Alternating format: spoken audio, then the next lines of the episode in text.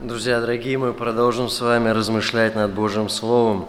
Я хотел бы немножечко в таком вот ракурсе заставить вас думать, побудить точнее вас думать.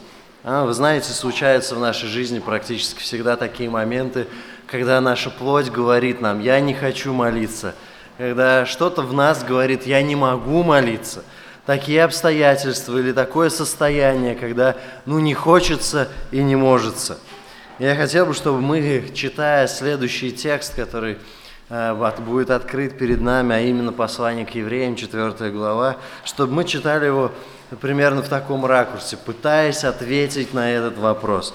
Потому что я убежден, что одна из главных проблем, почему мы не хотим или не можем, как мы считаем, молиться, заключается в том, что мы смещаем свой взор со Христа Спасителя на свои проблемы, на самих себя.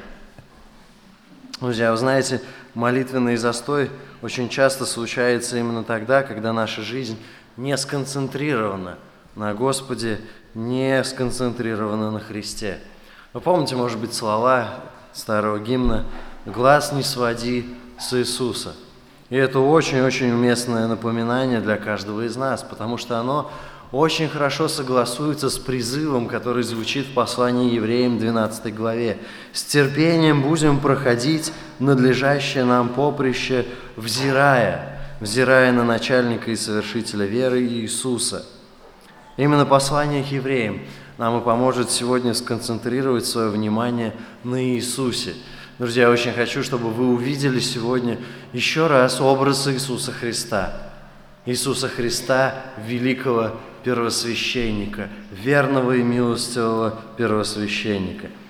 Прежде чем мы начнем читать эти стихи, эти слова, размышлять о них, я хотел бы вам напомнить, что послание, которое а, мы с вами открываем, которое мы будем читать, оно посвящено, по сути, детальному объяснению превосходства Иисуса Христа. По его превосходству буквально над всем, но в частности над той ветхой, ветхой системой поклонения, за которую еще пытались держаться некоторые люди, в том числе и в церкви. И поверьте, это послание действительно твердая пища, твердая пища. Почему эта тема о Христе и его превосходстве так важна? Да потому что личность Христа, его служение, они слишком важны для нашей христианской жизни, для нашей веры и для нашей молитвы, конечно же, тоже. Послание было написано церкви, которая состояла из евреев с одной стороны, с другой стороны, которая была воспитана в греческой культуре. Поэтому для них вот эта вот идея превосходства Христа, она действительно нуждалась в напоминании. Напоминание о превосходстве Христа, друзья, важно знать и нам, потому что и мы часто смещаем свой взор с Него в сторону. Более того, известно, что эта церковь, э, это послание было обращено к церкви. А видимая церковь, любая, абсолютно она состоит из очень разных людей. Из тех, кто исповедует Иисуса Христа и действительно в Него верит. Из людей, кто исповедует Христа только устами, а сердцем далеко отстоит от Него. Ну и тех, кто лишь находится на пути, на пути к обретению веры. Это справедливо по отношению к любой церкви, как я говорю, и той, которой обращено это послание, и к любой другой. Друзья, эта церковь имела богатый духовный опыт. Если вы будете листать это послание, вы увидите, что, скорее всего, уже не один десяток лет а, эта церковь верно трудилась на ниве Божией, терпела насмешки, притеснения, материальный урон даже иногда. Даже смерть некоторых своих служителей пережила. Но в настоящий момент, вот в момент написания этого послания, церковь переживала духовный кризис. Лень, апатия, какое-то замедление духовного прогресса, конечно же, молитвенный какой-то застой. Все это характеризовало верующих в тот момент. Друзья, такое случается, кстати говоря, в любой церкви. Такое случается везде и всегда. В результате в этой церкви появились отступники, которые решили оставить христианское исповедание и обратили свой взор назад.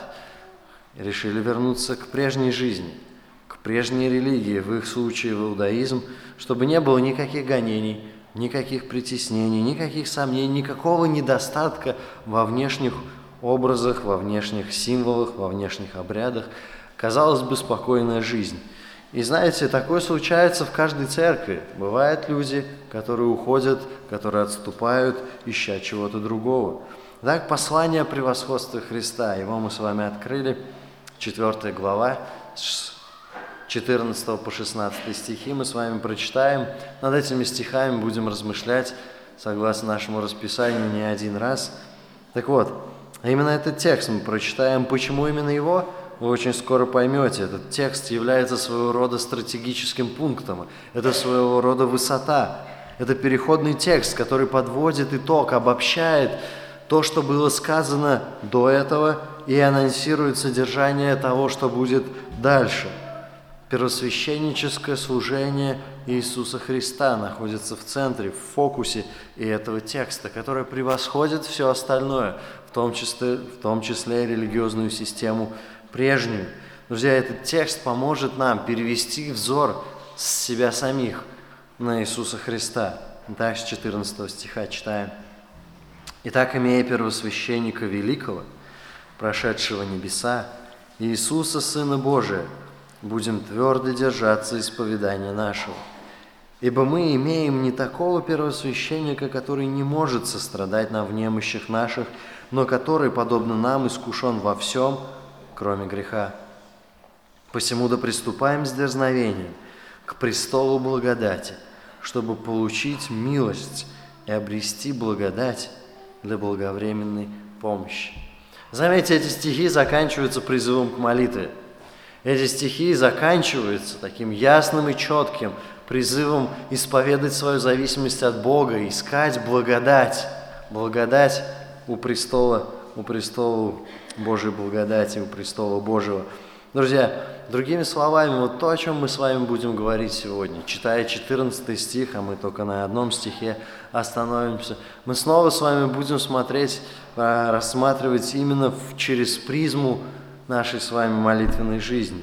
Потому что именно первосвященническое служение Иисуса Христа является таким серьезным, твердым основанием для нашей с вами молитвенной жизни – если бы не Христос, наша молитва была бы вполне возможно тщетной.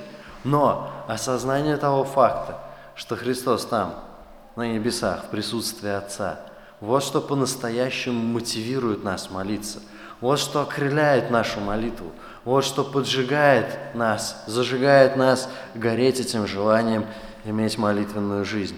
В стихах, которые мы с вами прочитали, мы увидели два аспекта, мы увидим их, и разбирая дальше эти стихи, два аспекта первосвященнического служения Христа. Он верный и он милостивый первосвященник. Конечно же, мы все сразу с вами раскрыть не сможем, даже из этих стихов, потому что они очень глубоки, это действительно твердая пища.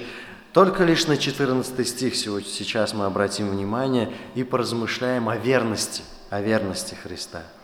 Итак, имея первосвященника, пишет, пишет автор, поверьте, поверьте, друзья, мы радуемся тому, что мы имеем, если только не свыкаемся с этой мыслью и не начинаем воспринимать это как должное.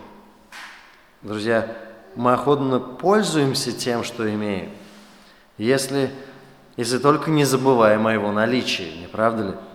Мы любуемся, наслаждаемся тем ценным, что мы имеем, если только не отвлекаемся и не включаемся в погоню за подделками, за суррогатами. Мы обычно ценим то, что имеем, если только не упускаем его из виду, не теряем его. То же самое касается молитвы, друзья. Мы молимся усердно, если наше внимание оказывается поглощено Господом Иисусом Христом – а не чем-то другим. Поверьте, мы можем перестать радоваться какой-то вещи, какой-то новой вещи, новой технике, даже автомобилю, если мы привыкаем и когда мы привыкаем к ним.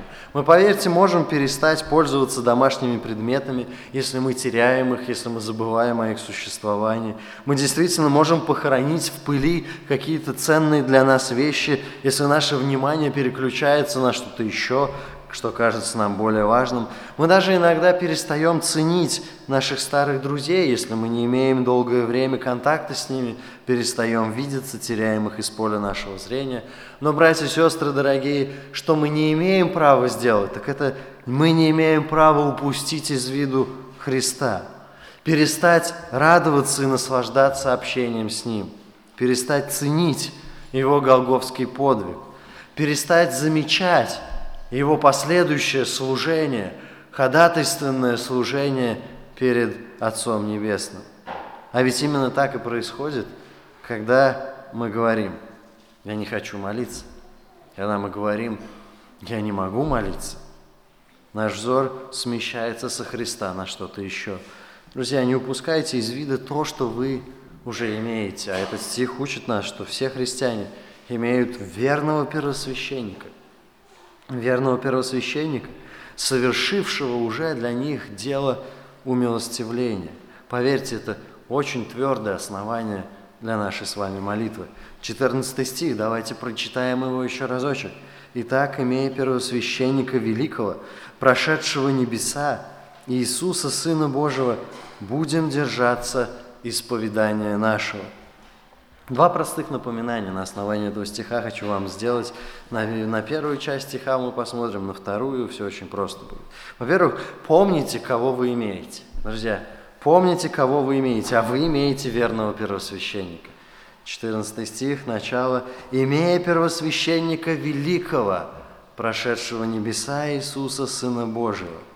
Друзья, если мы хотим оживить наше молитвенное, наше молитвенное общение с Богом, нам нужно вспоминать того, кто стал для нас первосвященником, кто пролил свою кровь, кто приобрел нам вечное спасение, кто прошел небеса, кто является Иисусом, Сыном Божьим. Друзья, помните, мы имеем, поскольку мы имеем, потому мы и будем держаться исповедания. Такова связь между частями этого стиха.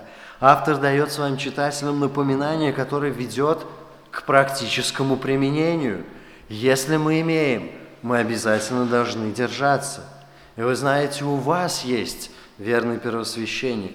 Пусть это напоминание снова обращает ваш взор ко Христу, к практической жизни во Христе, к молитве с учетом того, что сделал для нас Христос. Помните, кого вы имеете. Заметьте, апостол формулирует свою фразу примерно так. «Имея, мы будем держаться». Мы имеем, и мы будем держаться. Все христиане имеют первосвященника. Нет каких-то особых людей, за которых Христос ходатайствует как-то по-особенному, а другие люди, они как-то в стороне, обойдены его вниманием, вовсе нет. Мы видим с вами, что Христос – это наше достояние. Мы имеем Его. Он всегда, всегда перед нами, как ходатай. Друзья, это и ваше достояние. Первосвященник, помните о нем. Возвратите свой взор к Иисусу Христу. Это поможет вам сконцентрироваться на Его крестной смерти, на Его воскресении, снова обрисовать для себя значимость Его подвига и Его нынешнего служения, подвести вас к молитве. Друзья, помните, кого вы имеете, а вы имеете первосвященника. Знаете, это все послание, да его доминирующая тема подчеркивает нам превосходство Христа именно как первосвященника, именно в этой функции, именно на этой должности, если хотите сказать.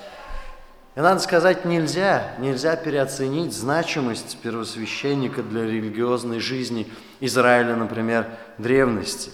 Ведь это и дело умилостивления, это ходатайство. В день искупления, когда всего лишь однажды в год этот человек, назначенный Богом, проходил через святилище, вступал во святое святых, являлся перед лицом святого Бога, входил, ну так скажем, в самую-самую глубину, в самую-самую внутреннюю часть. Друзья, точно так и Христос. Вторая глава, 17 стих напоминает нам, «Посему он должен был во всем уподобиться братьям, чтобы быть милостивым и верным первосвященником перед Богом. Для чего? Для умилостивления за грехи народа. 1 Иоанна, 2 глава, примерно такая же мысль в самых первых стихах обозначена. «Дети мои, — пишет апостол, — сие пишу вам, чтобы вы не согрешали, а если бы кто согрешил, то мы имеем ходатая перед Отцом Иисуса Христа, праведника. Он есть умилостивление за грехи наши, и не только за наши, но за грехи всего мира. Друзья, мы имеем ходатая, мы имеем умилостивление наших грехов, умилостивление гнева Божьего за наши грехи. И все это функция первосвященника Иисуса Христа. Вспоминайте об этой роли Христа. Живите Христом. Он покрыл собою ваши грехи. Он ходатай перед Отцом за ваши грехи. Пусть это будет топливом для вашей молитвы. Христос ходатайствует за вас. Христос доносит ваши молитвы до Бога. Христос действительно поддерживает вашу молитву. Друзья, помните, кого вы имеете. Вы имеете первосвященника, причем верного первосвященника. Слова, которые мы прочитали, это вывод из целого раздела в этом послании, которое посвящено как раз-таки описанию превосходства Христа над Моисеем. Моисей, конечно, не был первосвященником э, официальным, но он был функционально первосвященником, ходатаем за народ. Вы помните, как в книге Исход описано несколько его таких предстояний перед Богом за свой народ. И действительно, Христос по верности своей превосходит даже Моисея. Мы читаем с вами в третьей главе, первых двух стихах, «Уразумейте первосвященника исповедания нашего Иисуса Христа, который верен поставившему ему». Пятый стих и шестой. Мы читаем это сравнение. Моисей верен во всем доме его как служитель, а Христос верен как сын, как сын в доме Божьем, в доме его, над домом его. Христос намного вернее, Христос намного выше. Мы читаем с вами здесь упоминание о том, что Христос прошел небеса. Фраза, которая подчеркивает, что удивительное дело умилостивления, оно удачно совершено. Христос, первосвященник, был верен своему делу до конца. Он пошел на крест, Он совершил это дело, Он продолжает верно ходатайствовать за нас пред Отцом. Он прошел небеса и находится в присутствии Отца. Друзья, почаще вспоминайте о верном служении Христа, совершенном и совершаемом. Крест Голговский, крест Иисуса Христа – это то, что должно побуждать нас молиться – я хочу, чтобы вы увидели для себя снова и снова обрисовали этот удивительный великий образ нашего Господа Иисуса Христа. Мы посмотрим с вами на начало стиха и обратим внимание на пять характеристик верного первосвященника. Во-первых, друзья, мы имеем действующего первосвященника, действующего. Итак, имея первосвященника. Первосвященник, друзья, это титул Иисуса Христа – который закреплен за ним, который отражает его служение.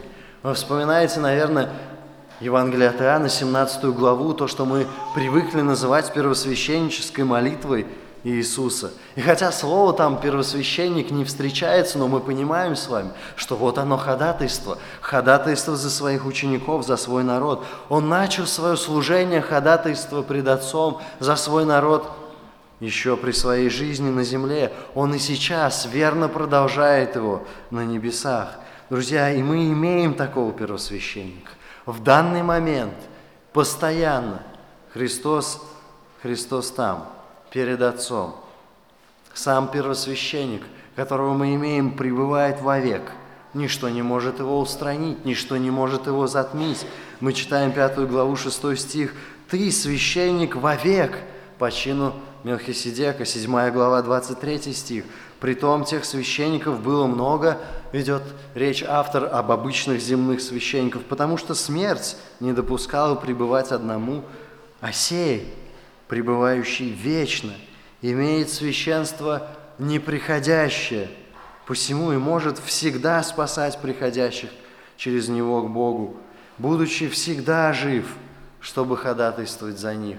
Друзья, это истина – во Христе мы имеем не такого первосвященника, какого имел израильский народ.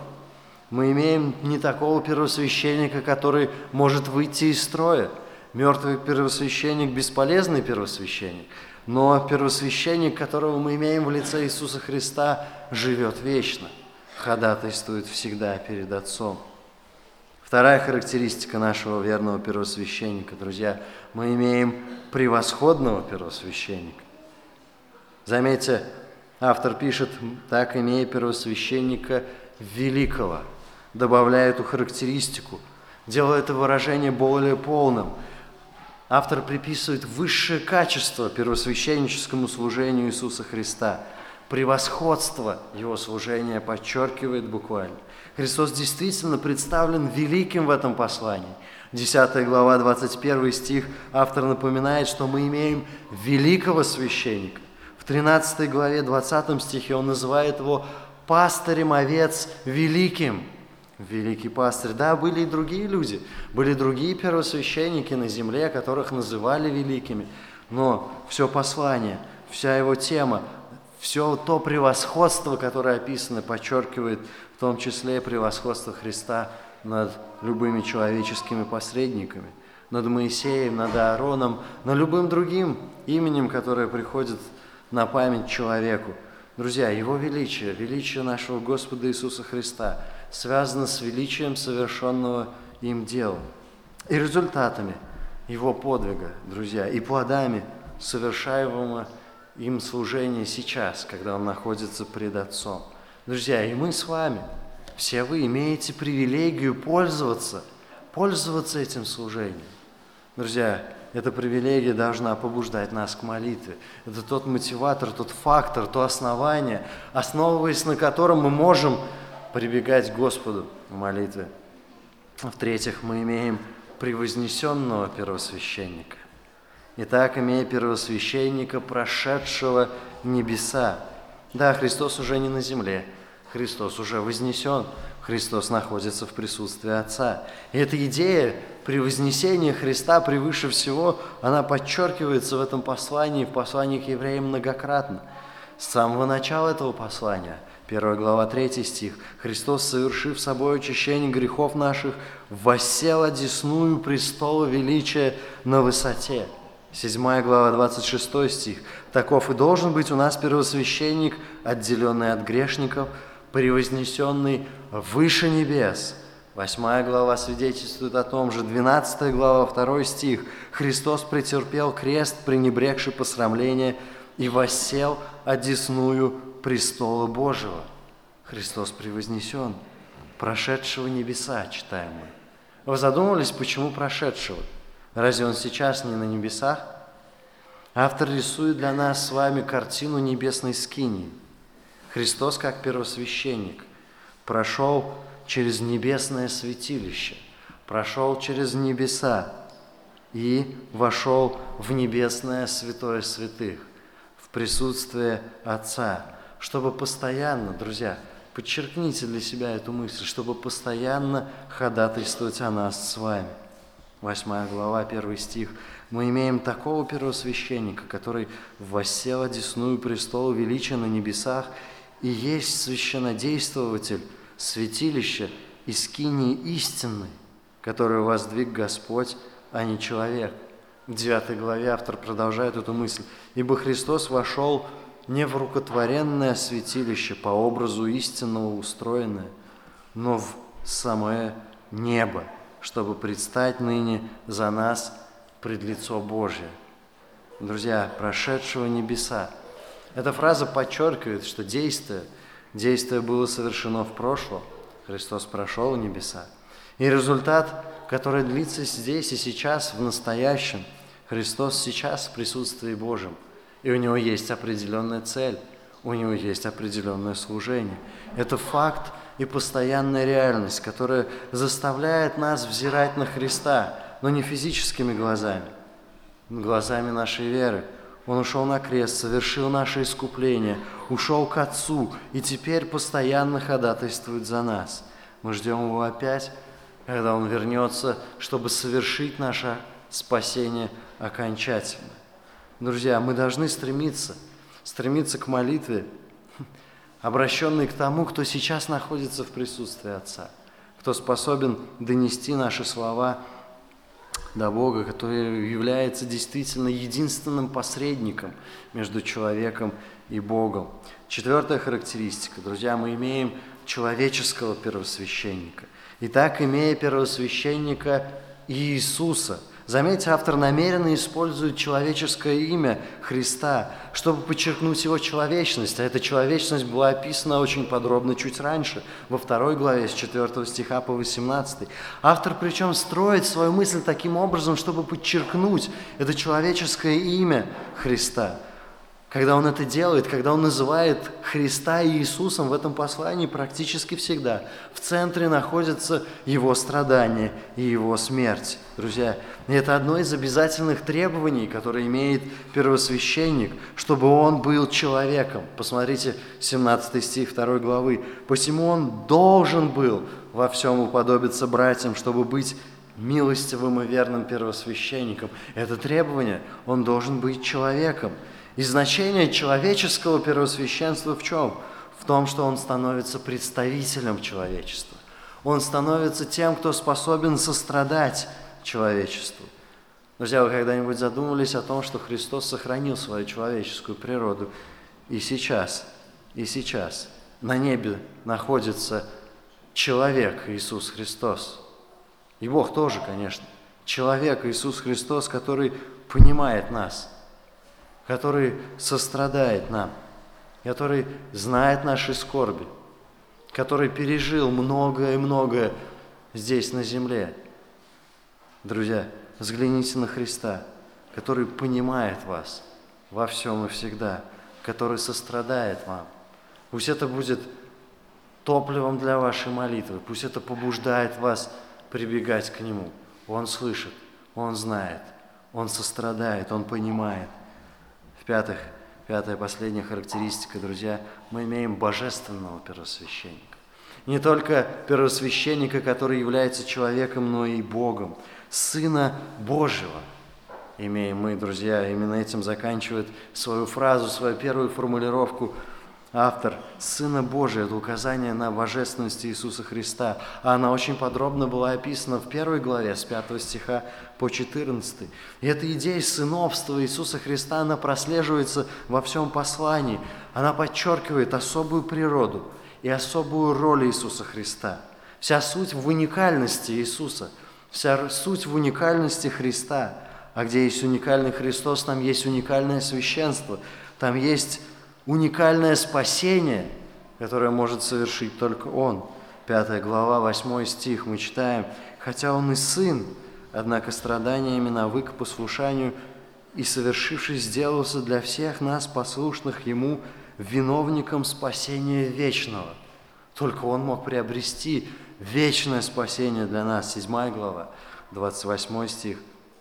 «Ибо закон поставляет первосвященниками человеков – имеющих немощи, а слово клятвенное после закона поставило Сына навеки совершенного.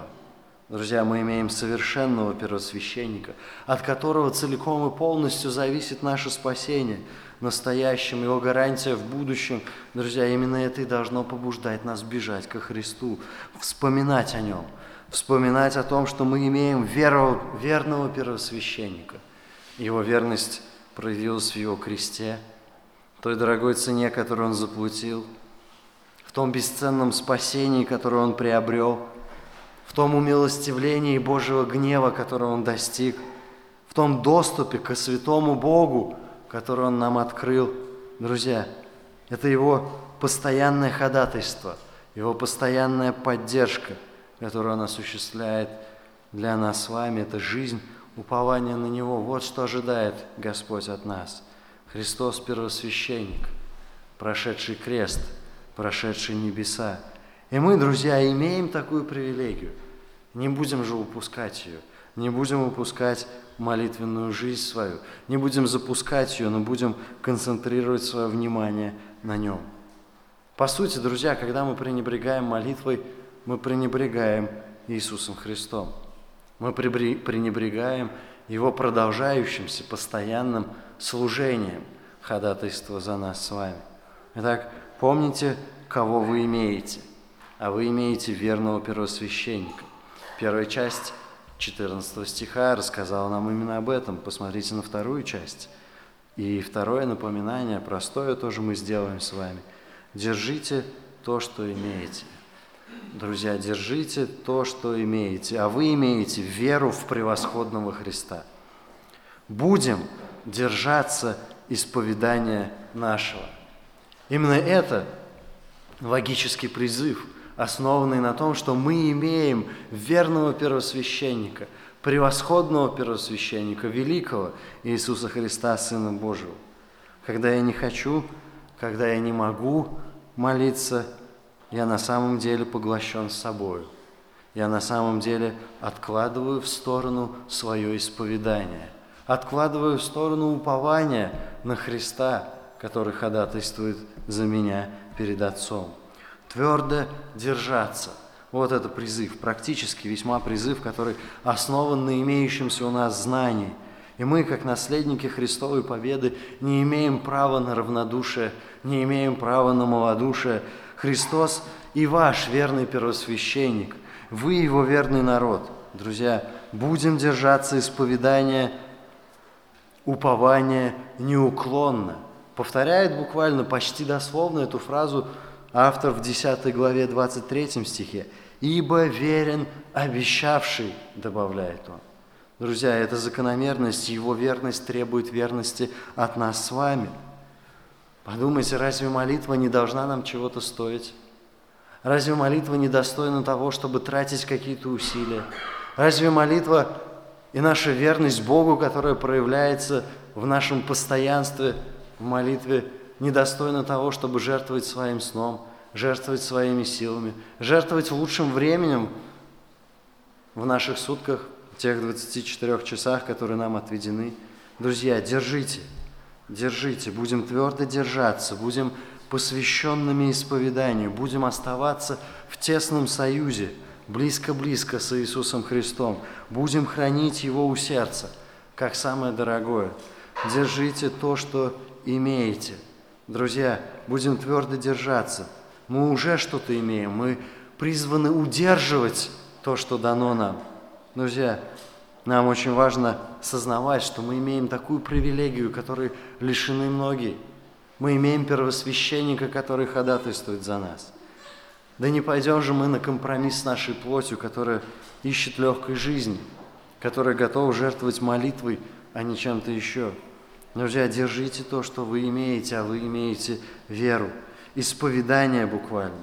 Преданность христианскому исповеданию. Это то, что мы должны удерживать, друзья. Верность Евангелию. Вот что заставляет нас снова и снова обращать наш взор к Иисусу. Евангелие драгоценное, которое заставляет нас жить свято, которое дало нам спасение, которое дает нам и силы двигаться дальше – которая снова и снова напоминает нам о том, что наше сердце лукаво и крайне испорчено. Оно необходимо нам, Евангелие, чтобы снова и снова побуждать нас держаться за Иисуса Христа. Держите то, что вы имеете, а вы имеете веру в превосходного Христа. Исповедание, о котором говорит в этом стихе автор, то самое исповедание, которое изложено в этом послании – а содержание послания сконцентрировано на Христе, на Его личности, на Его превосходстве, на превосходстве не только Его личности, но и Его совершения, Его жертвы. Друзья, это наша с вами задача – жить жизнью, которая будет сконцентрирована на Христе, которая будет христоцентричной, которая будет, будет наполнена верностью Христу, в том числе и в нашей с вами молитве.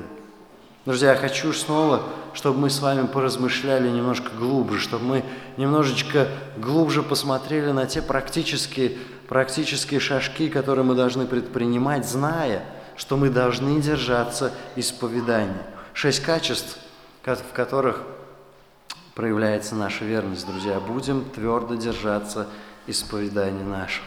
Первое качество – это послушание. Друзья, это послушание. Будьте послушны обязанности – держаться исповедания. Заметьте, только что мы прочитали не что иное, как призыв, увещевание к действию, которое должно нас характеризовать как христиан. Послушание нашей общей обязанности как христиан. Будем держаться. Это обязанность, которой должны подчиняться всем и без исключения. Будьте верны, друзья. Не ищите оправдания своему непослушанию. Никогда не ищите оправдания своему нежеланию или неспособности молиться. Не избирайте путь частичного посвящения Богу, частичного послушания. Заповеди Божьи не тяжки, поверьте, когда рядом Божья благодать. Молитва перестает быть обязанностью, когда наш взор сконцентрирован на Христе, когда мы размышляем о Нем, когда мы понимаем, где Он находится и что Он сейчас делает – Второе качество. После послушания мы с вами скажем о посвященности. Посвященность. Будьте всецело посвящены вашему исповеданию. Будем твердо держаться. Будем посвященными. Твердо держаться, друзья, это наша посвященность, бескомпромиссная верность.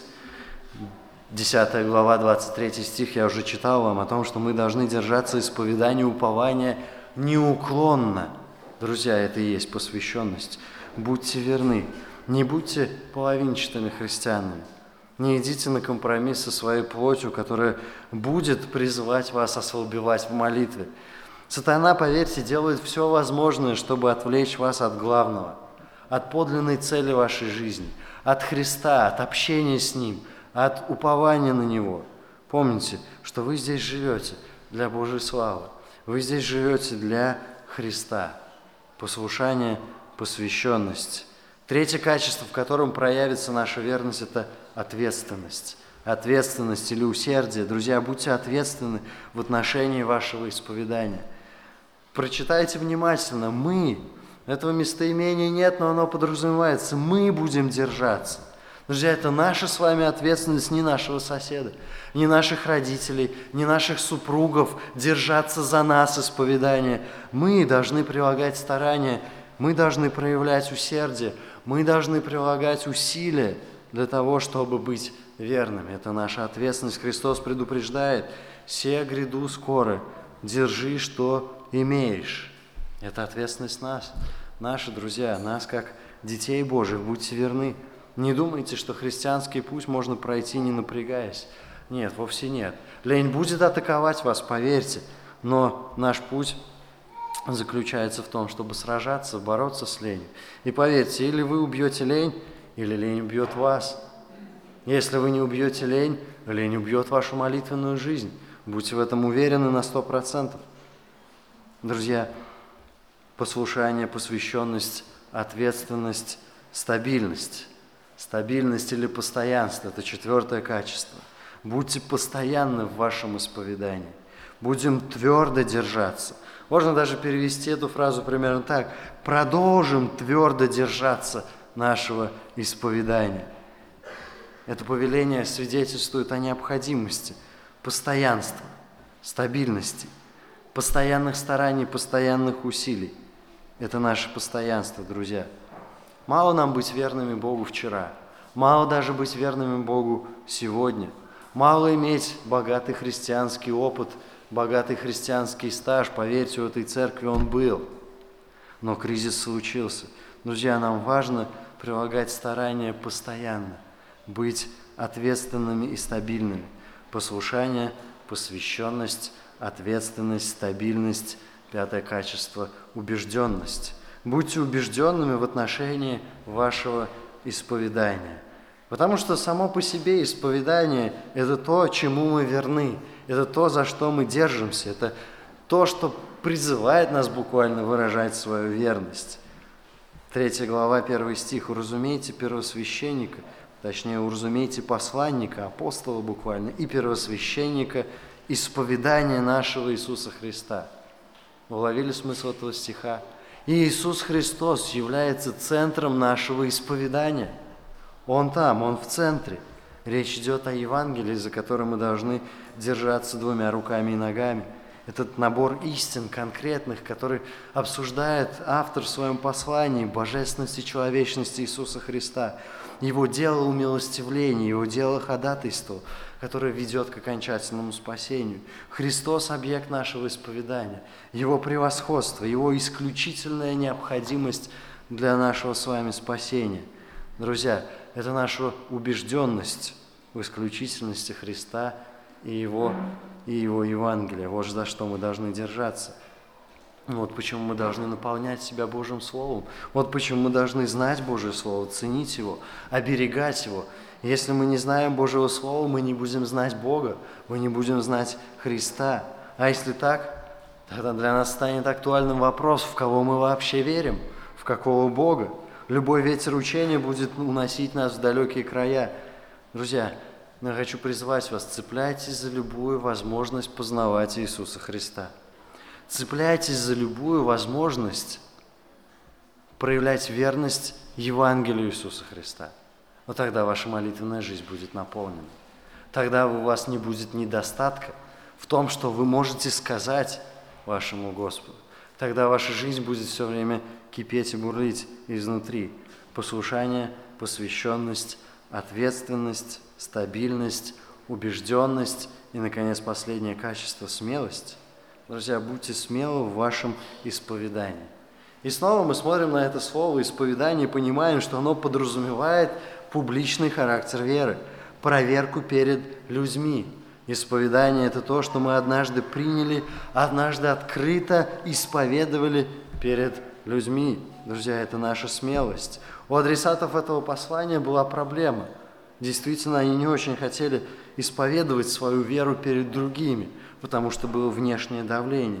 Поэтому автор напоминает им в 10 главе с 32 стиха «Вспомните прежние дни ваши, когда вы, быв просвещены, выдержали великий подвиг страданий, то сами среди поношений и скорбей, служа зрелищем для других, то принимая участие в других, находившихся в таком же состоянии, ибо вы и моим узом сострадали, и расхищение имения вашего приняли с радостью, зная, что есть у нас на небесах имущество лучше неприходящее. Друзья, отсюда призыв, призыв, который звучит в самом конце послания 13.13. 13. «Итак, выйдем к нему за нося поругание, ибо не имеем здесь постоянного града, но ищем будущего». Таково исповедание, такова его суть, она требует смелости. Исповедание перед людьми в том числе. Несмотря на испытания, несмотря на проблемы, несмотря на трудности, мы призваны с вами не стыдиться Христа, чтобы Он не постыдился нас, быть верными Христу, чтобы Он был верным нам, не идти на компромисс, защищать свою веру, защищать драгоценную евангельскую веру. Итак, наша верность проявляется в послушании, которое будет всецелым, во всех отношениях, активным, которое будет совершаться всеми силами, постоянным, которое будет осуществляться во всякое время, мотивированным, которое будет сопровождаться всякой уверенностью и смелым, потому что оно будет наполнено всякой твердостью. Друзья, я хочу, чтобы мы сами себя испытывали, сами себя проверяли, чтобы мы свои, смотрели в свое сердце – оценивая свое упование, свое исповедание и тем самым свою молитвенную жизнь. Друзья, имея верного первосвященника, будьте верны сами превосходному Христу. Верность, друзья, это качество, которое всегда подлежит проверке. И поверьте, в вашей жизни они тоже будут. Я уверен, что они уже есть, и они еще будут. Друзья, но будьте уверены, что ваша верность может провериться и сегодня, и завтра, и послезавтра в вашей повседневной молитвенной жизни будет проверяться ваша преданность Господу Иисусу Христу. Что вы будете выбирать? Будете выбирать то, что угодно Богу, будете вставать на колени, будете предстоять перед Ним, будете выражать перед Ним свою веру, свое упование, или вы будете идти на компромиссы со своей плотью. Друзья, будет прогресс духовной жизни или нет – будет молитва, случится она сегодня или нет. Это проверка на нашу с вами верность и преданность Иисусу Христу. Друзья, эта верность будет проверяться сегодня. Друзья, сегодня она проверится, когда в вашем сердце должно, как у любого Дитя Божьего, возникнуть стремление, стремление оказаться в присутствии Отца, стремление оказаться в присутствии Бога прийти к Нему с поклонением своим личным, сердечным, чтобы снова сконцентрировать свое внимание на Христе, на Его кресте, чтобы снова осознать свою нужду в Нем, чтобы снова переоценить свой день, увидеть свои грехи, принести их к подножию креста. Друзья, у вас будет эта проверка, потому что будет и другой голос, который будет призывать вас заснуть побыстрее, пренебречь этими обязанностями, сделать это в торопях, в попыхах, быстрее, быстрее. Друзья, когда мы смотрим на жизнь и действия Иисуса Христа, что мы видим? Мы видим, что Он не ленился вставать очень рано после трудного, трудного, трудного дня служения, чтобы уединяться для молитвы. Друзья, когда ученики смотрели на жизнь Иисуса Христа, они говорили, что его снедает ревность. Ревность по Дому Божьему, ревность по отношению с Господом, ревность, которая просто сшибала с ног. Друзья, ну можно ли сказать такое о нашей с вами жизни? Пожалуй, ревность нас все-таки снедает. Но эта ревность может касаться зарплаты, нашего дома и благоустройства в нем, нашего, нашей семьи, общения, наших друзей наших посиделок с ними. Неужели мы заняты больше, чем Христос? Неужели мы искренне думаем, что мы трудимся больше, чем Христос? неужели мы думаем, что наша миссия на земле важнее, чем та, что была у Христа? Нет, друзья, скорее просто мы не всегда похожи на нашего Господа. Мы не всегда похожи на Иисуса Христа. Мы просто часто снижаем для себя стандарты. Друзья, когда мы смотрим на жизнь первых христиан, то можно констатировать факт вместе с евангелистом Лукой. Они постоянно пребывали, вы помните, в учении апостолов, в молитве, они каждый день единодушно пребывали в храме. Друзья, но мы, готовы ли мы посвящать время молитвы? Готовы ли мы пребывать в молитвенном общении? Для нас, если мы провели в молитве хотя бы 15-20 минут, это уже великое достижение. Но поверьте, мы готовы единодушно пребывать в заботах, единодушно пребывать в суете, единодушно пребывать у телевизора, за компьютером, в погоне за какими-то прочими развлечениями. Друзья, мы уже не очень похожи на первоапостольскую церковь. Мы не всегда похожи на первых христиан. И знаете почему? Мы снижаем для себя стандарты. Снижаем для себя стандарты. Глядя на жизнь псалмопевцев, на жизнь ветхозаветных святых, мы можем удивляться их стремлению, стремлению быть в Доме Божьем, стремлению быть в присутствии Господа, чтобы молиться, чтобы открывать перед Ним свои желания, чтобы наслаждаться ими. Друзья, мы видим, как они пишут об этом многократно – как они желают этого присутствия Божьего. Блажен того, кого ты избрал и приблизил, чтобы он жил во дворах твоих. Насытимся благами дома твоего, святого храма твоего. Друзья, мы не ценим этого блага. Мы насыщаемся суетой. Друзья, мы думаем, мы думаем, ну а когда, когда закончится, закончится вся эта наша земная жизнь, когда закончится может быть, это проповедь, это собрание, когда мы можем расслабиться, отдохнуть. Вот что, вот что нас наполняет на самом деле. Друзья, нет, мы не всегда похожи с вами на ветхозаветных святых. Даже на них мы не всегда похожи. И знаете почему? Потому что мы плавно, но верно снижаем для себя стандарты. Стандарты верности. Мы не бываем, мы бываем не всегда похожи на Христа – Бываем не всегда похожи на первых христиан, бываем не похожи на ветхозаветних верующих. На кого же мы тогда похожи, друзья? Мы похожи на тех, кого, кому Господь обращается со словами. Будь ревностен и покайся. Будь ревностен и покайся. Ведь все серьезно. На кону стоят наши отношения со Христом. Верный Христос, который ходатайствует сейчас за нас. На кону стоит наша преданность, Христу, который делает свою сторону, который делает то, что Он должен делать. Друзья, верное служение Христа – это очень мощный призыв для нас с вами. Это очень мощный призыв к горячей молитве. Это то, чего нам не хватает. Друзья, когда вы не хотите, когда вы думаете, что вы не можете молиться, я призываю вас простое действие совершить. Простое в плане формулировки, непростое в плане применения. Постарайтесь не думать о себе. Постарайтесь не думать о том, какой вы несчастный, какой вы уставший, какой вы брошенный людьми, какой вы униженный и оскорбленный. Постарайтесь перевести свой взор на Христа. Постарайтесь увидеть, найти его взором там, там, на небесах, который прошел небеса, который оказался в присутствии Бога Отца, вашего любящего Отца. Найдите его взором там, около престола благодати. Найдите его там, стоящим, стоящим ради вас, чтобы ходатайствовать за вас, чтобы быть посредником между вами грешными и святым-святым Богом.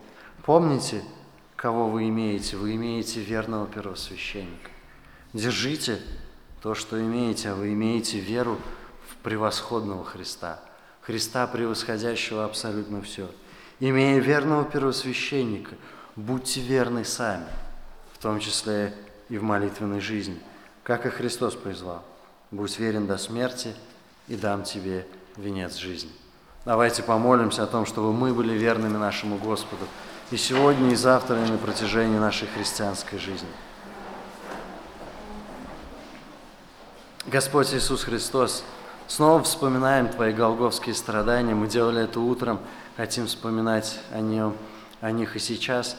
Хотим вообще жить ими, чтобы очень ясно изображена была перед нашими глазами картина нашей греховности, нашей нищеты духовной, нашей зависимости от Тебя, Господь. Мы славим Тебя за то, что Ты совершил этот подвиг. Мы славим Тебя за то, что мы имеем на лицо Твою верность, удивительную верность, ты был верен даже до смерти и смерти крестной. Ты был верен своему Отцу. Ты верен и сейчас своим обетованиям, которые Ты дал нам. Ты стоишь готовый, готовый ходатайствовать за нас. Господь, помоги и нам быть верными со своей стороны. Помоги нам иметь этот огонь внутри, помнить о том, что Ты там, Ты перед Отцом. И у нас есть о чем молиться Тебе, Господь. Есть в нашей жизни много нужд духовных, есть в нашей жизни много нужд и простых, физических, Господь. Мы все целиком и полностью ходим только исключительно благодаря Твоему вмешательству в нашу жизнь, Твоему водительству, Твоей удивительной благодати. Потому мы и молим Тебя, Господь милосердный, открой наши глаза, чтобы мы могли ясно видеть свою нужду в Тебе, чтобы ни в коем случае мы не концентрировались на себе, чтобы эгоизм не замещал в нашем сердце Тебя – чтобы мы могли видеть нашего великого, нашего драгоценного, в то же самое время близкого и любящего Господа Иисуса Христа, ходатайствующего за нас. Господь, наполни нашу жизнь молитвенным предстоянием пред Тобой, осознанием того безмерного долга, который мы имеем перед Тобой. Господь, слава Тебе за спасение, дарованное нам. Слава Тебе за Твое Слово, которое подобно мечу обоюдоострому, которое может проникать в наши сердца, может напоминать нам истину, может напоминанием пробуждать нас здравый, чистый смысл и снова обращать наш взор на Тебя. Господь, мы просим Тебя, помоги нам взор не сводить с Тебя, глаз не сводить с Иисуса. Аминь.